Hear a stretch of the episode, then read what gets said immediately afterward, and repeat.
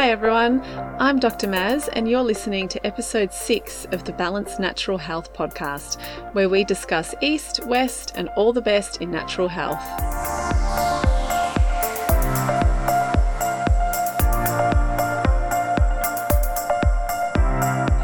Hi everyone, and happy holidays, happy new year. It's the summer holidays here in Australia, and it's a time of year that sees many of us able to enjoy some more time off. And we've got beautiful weather, which makes for additional encouragement to get outside. And most of us have observed how amazing we feel after a day at the beach, or camping, or going bush, or hiking through forests. But the benefits are not limited to just lifting our mood time in nature has proven health benefits, with lots of exciting research and the adoption of progressive medical practices around the world. So let's get into it. The past several hundred years or so have seen greater and greater technological advancements that have offered many undoubted benefits, but at the same time, these same advancements have created a greater degree of separation between us and the natural world around us and its cycles and seasons. And we humans evolved from a close relationship with nature. And despite the shiny, technologically advanced, modern lives that we lead, we still remain connected to and affected by Mother Nature and her cycles. For example, our biochemistry fluctuates with the diurnal rhythms of light between night and day, and the weather has been shown to have an impact on pain levels. For example, with a recent study by scientists at the University of Manchester, where they looked at the impact of the weather on arthritis and other pain conditions with their excellently named app, Cloudy with a Chance of Pain. And on a side note, Chinese medicine has long referred to arthritis and other similar pain conditions as damp obstruction or cold obstruction, which relates with the contemporary findings of a greater incidence of these pain patterns in damp weather or cold weather for some people. So, this understanding of our interdependence on and our connectedness with nature is at the foundation of Chinese medicine philosophy. We're all connected and we impact each other. So it's exciting to see this recognised in research and to see it carried through into prescribing practices. And one place where this is happening is in Scotland, where GPs since last year have been able to start prescribing time in nature to their patients. And they do this in an effort to reduce blood pressure, anxiety, and to increase happiness for those living with diabetes and mental illness, stress and heart disease, and so on. And what the doctors can actually do is issue patients with a little brochure that has some great uh, connecting with nature practices. And these are seasonal practices that encourage the patients to get out there and just connect with the seasons and cycles of nature and the magic of nature that's all around us.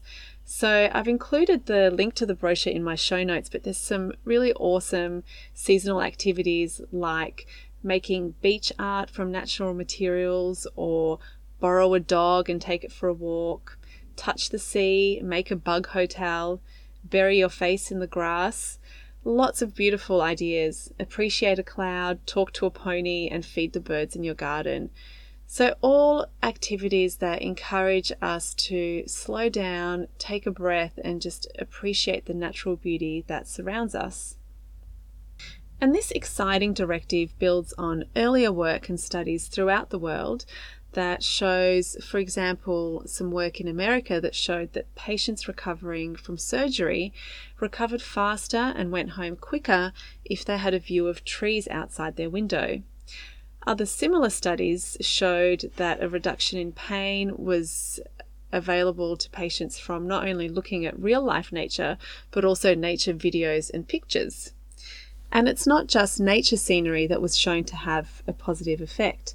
Other studies also looked at exposure to daylight and found that exposure to daylight resulted in less pain, less stress, and decreased use of pain medications than patients who didn't have exposure to natural light. There's also some preliminary work looking at the beneficial effects of hospital gardens and their ability to alleviate stress in both patients and their families. So it's great to see that we're starting to incorporate the magic and powerful benefits of nature into contemporary medical practice. One place where nature as medicine has been very enthusiastically embraced is Japan, where the preventative health practice of Shinrin Yoku or forest bathing is widely practiced.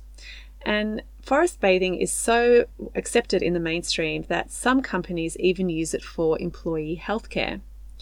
So, Shinrin Yoku practice involves time in nature and slowing down to appreciate and connect with the beauty at our fingertips, much like the Scottish prescription booklet. And there's been quite a comprehensive body of research surrounding the benefits, the measurable benefits of forest bathing on mind and body. And the list of benefits is quite amazing. So, what the various scientists found was that spending time in forest environments led to lower concentrations of cortisol, which is one of our stress hormones. It could lead to a lower pulse rate and lower blood pressure. It increased parasympathetic activity. So, parasympath- the parasympathetic nervous system is our rest and digest system, as opposed to the sympathetic, which is fight or flight, which is where we pump out those stress hormones. So, when we're in parasympathetic mode, rest and digest, repair and heal mode, that's where the healing and repair of our tissue can happen. So, it's a very potent state to be in for healing. And so people in forest environments were seen to have greater parasympathetic nerve activity and lower sympathetic activity than those living in city environments. And the research suggests that this occurs due to the activity of wood essential oils, which are called phytoncides. And interestingly, many of these chemical compounds are found in many Chinese herbal medicines. So, these phytoncides or wood essential oils were found to be beneficial for human endocrine and immune systems as measured by the levels of stress hormones and dopamine levels. They were also found to bump up the activity of our natural killer cells and various immune markers. So, all of these combine to have a beneficial effect on our immune function.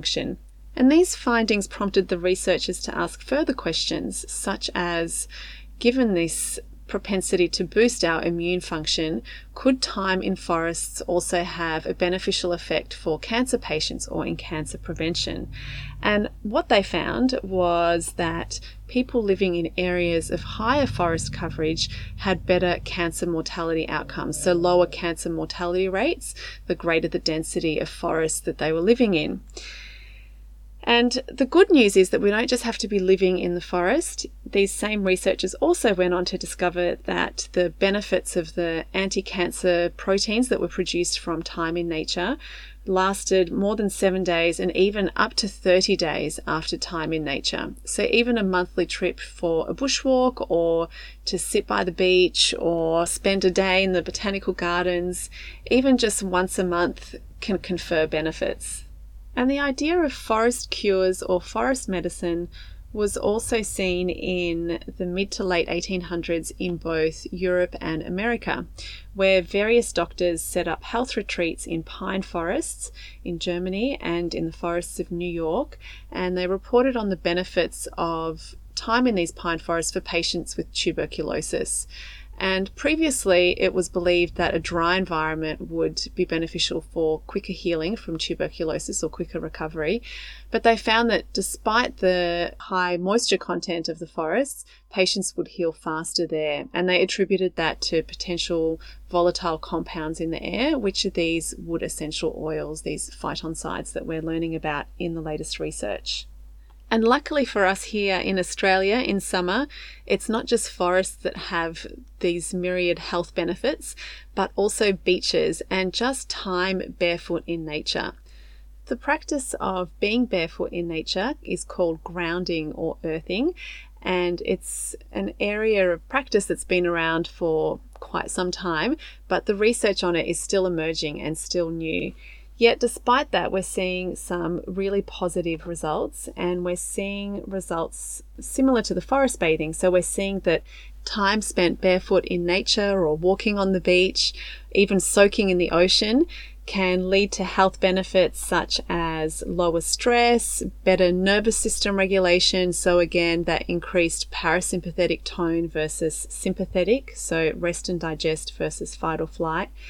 Decreased inflammation, reduction of pain, better sleep, um, thinning of the of overcoagulated blood, so better blood flow and it was shown to be beneficial for many common health disorders like cardiovascular disease, autoimmune conditions like lupus, multiple sclerosis, rheumatoid arthritis.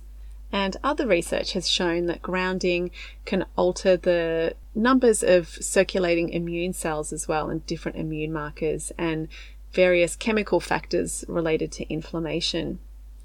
And the scientific basis behind grounding or earthing is that connecting barefoot with the earth connects us with the earth's electrons.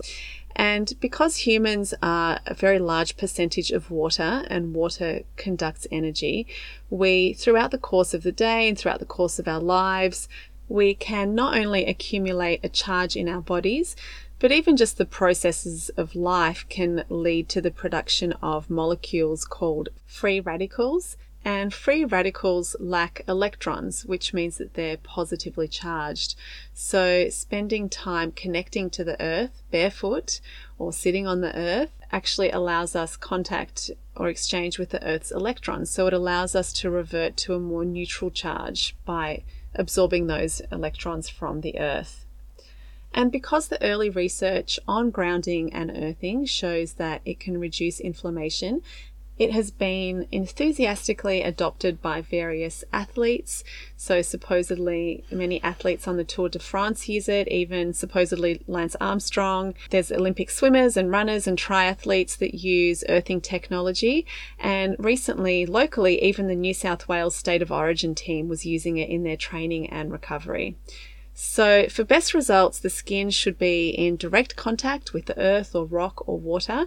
And luckily for us here in Australia, the beach and the ocean is probably one of the best places to do earthing because salt water and sand are both very highly conductive. And seawater has the added benefit of being high in magnesium. So, we're getting a double benefit there from soaking in the sea.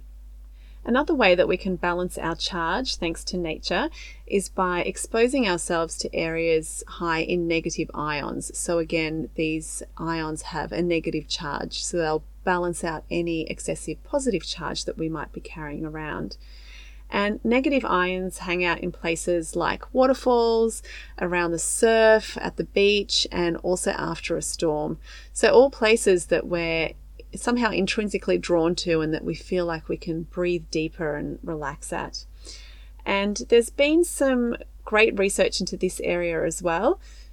Some of the early pioneering work in this area was done by Dr. Hansell in the early 1900s or early to mid 1900s. And he was a research engineer and he found that when he was working with positive and negative ions, when he was pumping out a lot of positive ions, his colleague would feel much worse and crankier than when he was pumping out negative ions. So, this led Dr. Hansell to do some work into negative ions and seasonally affective disorder. And some more recent research looked at using negative ions for management of chronic depression and also looked at bright light for management of chronic depression. And what they found was that both modalities were beneficial in improving outcomes for people affected by chronic depression. So, another reason to get outside, enjoy some sunlight, get by the beach or by lakes or waterfalls, get your feet out onto the grass. One of the scientists that conducted a lot of the research into the forest bathing that I mentioned earlier, Dr. Qing Li, was asked for his recommendations on how to incorporate the benefits of Mother Nature's medicine into everyday life. And he suggested that if you have time for a vacation, choose a natural area. Once a week, visit a park. Gardening is good for reconnecting with nature. On urban walks, try to walk under trees. Go to quiet places and go to places near water. So, all of those confer the benefits of forest bathing and exposure to negative ions as well.